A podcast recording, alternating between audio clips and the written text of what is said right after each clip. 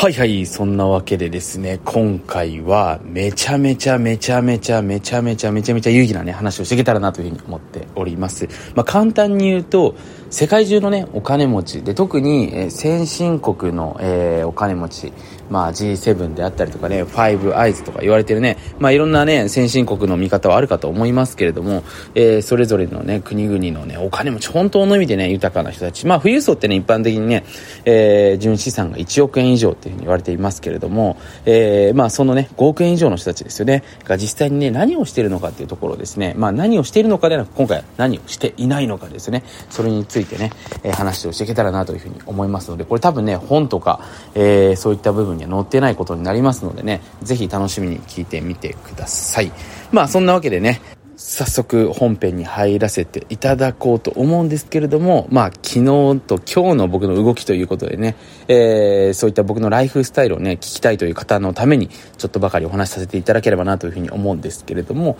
えー、昨日はですね、えー、僕の子供の学校のね、えー、お友達、まあ、海外の学校は9月スタートになりますので、えー、そこでちょっとね、新しくまたクラス替えっていうものが行われてね、で、僕の子供のクラス、元クラスからね、5人、あの、海外の学校はですね、レシオっていうのがありまして、レシオっていうのかな比率で、先生1人につき大体7人なんですよね。で、僕の子供の、まあ、4歳になりますので、えー、学校に関してはですね、15人、えー、行ってね、元々のクラスから5人、で、隣のクラスから5人、で、新しく入る子が5人ということでね、その新しく入ってくる、あのー、お子、お子ちゃんの1人のね、えー、親とちょっと初顔合わせということでね、ちょっとそのご自宅、あのご家庭変わっていて、お父さんが2人なんですね。えー、まあ、想像していただけるとわかると思うんですけれども、で、それぞれね、まあ、ビジネスやられていて、で、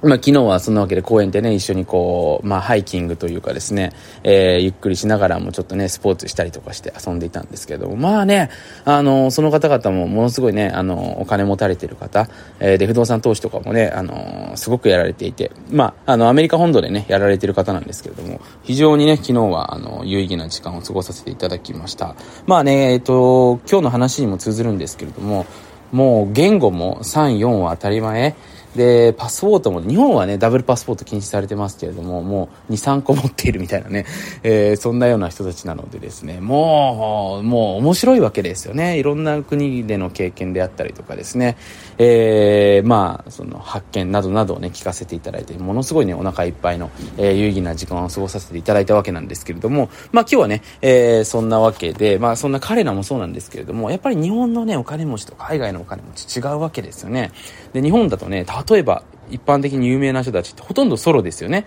これ結構ね、気づいてる方少ないんですけれども、海外だとね、パートナーシップ、えー、そういうのをすごく大事にしているので、あの、かなり、あの、多くの有名の方が、えどなたかいらっしゃるわけですよね。まあ、最近もね、JG さんと、あのー、ま、ラッパーの JG さんとビヨンセさんのね、えー、ちょっとティファニーのね、あれに関しての、まあ、ニュースが、まあ、海外ではね、えー、一躍有名になっておりますけれども、海外だとね、やっぱりその二人、まあ、幸せな家族っていうのが結構ね、ベースになって、えー、そこにお金が付随しているような形の人がね、比較的多いわけなんですよね。はい。で、なのでね、ちょっと今回まず一つ目に重要になってくるのが、やっぱり本当の意味でのお金持ちの人たちっていうのは、ゆとりがあるわけなんですよ、ゆとり。で、特にそのゆとりがゆえに生まれてくる子に〇〇っていうのは何かっていうと、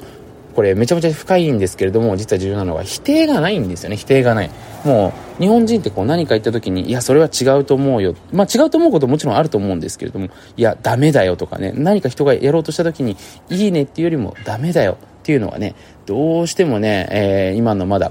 学校の先生も含めてね、まあ、僕もよくね、たま、よくでもないかな、たまに使っちゃってね、ああ、また言っちゃったって反省するんですけども、このダメだよっていうことですよね。これが本当にないわけなんですね。で、これがも、僕ものすごくびっくりしてね、もちろん僕日本のね、あの、ものすごいお金持ちの方々ともね、お会いしたことあったりするんですけれども、結構規律がしっかりしていたりとかね、ダメ、これ絶対ダメ、あれやっちゃダメっていうの結構多いんですね。でも、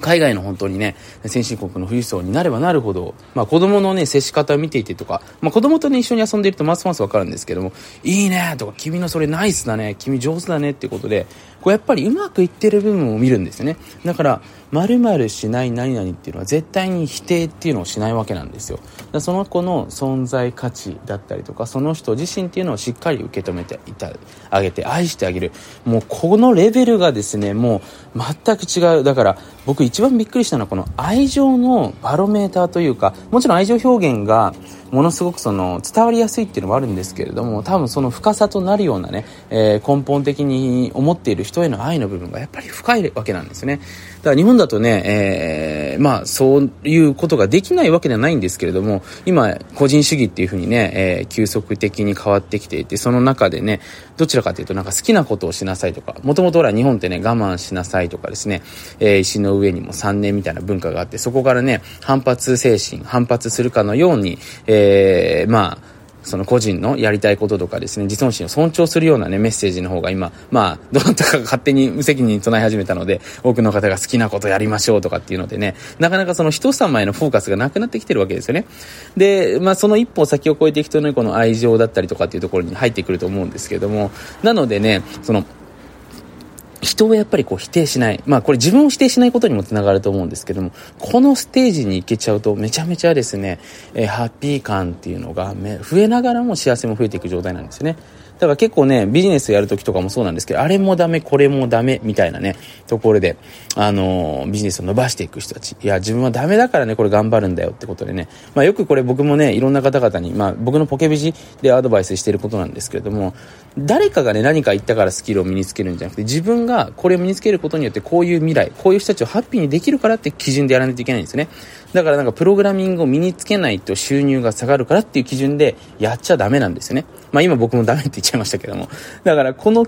基準値というかですね、判断基準というものがしっかり自分の中に入ってくると、おそらくね、えー、まあこれ聞いてくださってる方もそうですし、あの、あなたの周りの人たちがね、めちゃめちゃめちゃめちゃハッピーに、えー、なっていくんじゃないかなというふうに思うわけですよね。だから昨日もですね、えー、まあ子供、あの、2時間ちょっとかな、遊遊んでいたんですけども、一度もね、えー、まあダメなんて言わないんですね。で、これ上手なのが、まあこれ言っていいのかな、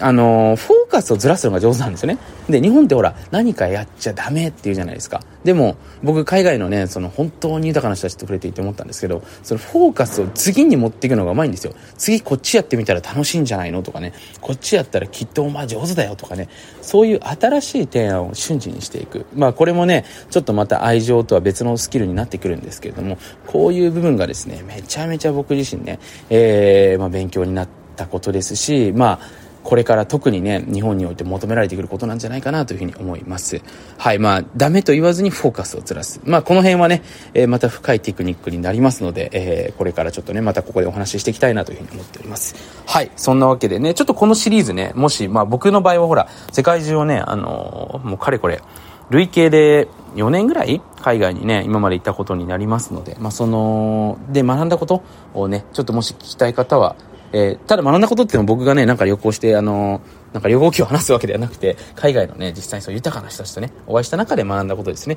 それ聞きたい人はぜひね、ちょっとコメントしてもらうか、またメールの方してもらえばね、これ続編という形でやっていきたいなというふうに思いますので、えー、レスポンスいただけると嬉しいです。まあそんなわけですね、えー、今回は海外の富裕層は〇〇はしないということについてね、えー、お話をさせていただきました。少しでもね、お役に立てたら幸いですし、一度聞いてね、ちょっとわからない方は再度、えー、これ倍速、2倍速にして聞いていただけるとね、さらにあなたの脳がね、活性化しますので、ぜひひ2倍速にして、えー、聞いていただけるといいんじゃないかなというふうに思っております。それでは今回も、えー、最後までご視聴くださってありがとうございました。ぜひ今日も素晴らしい一日を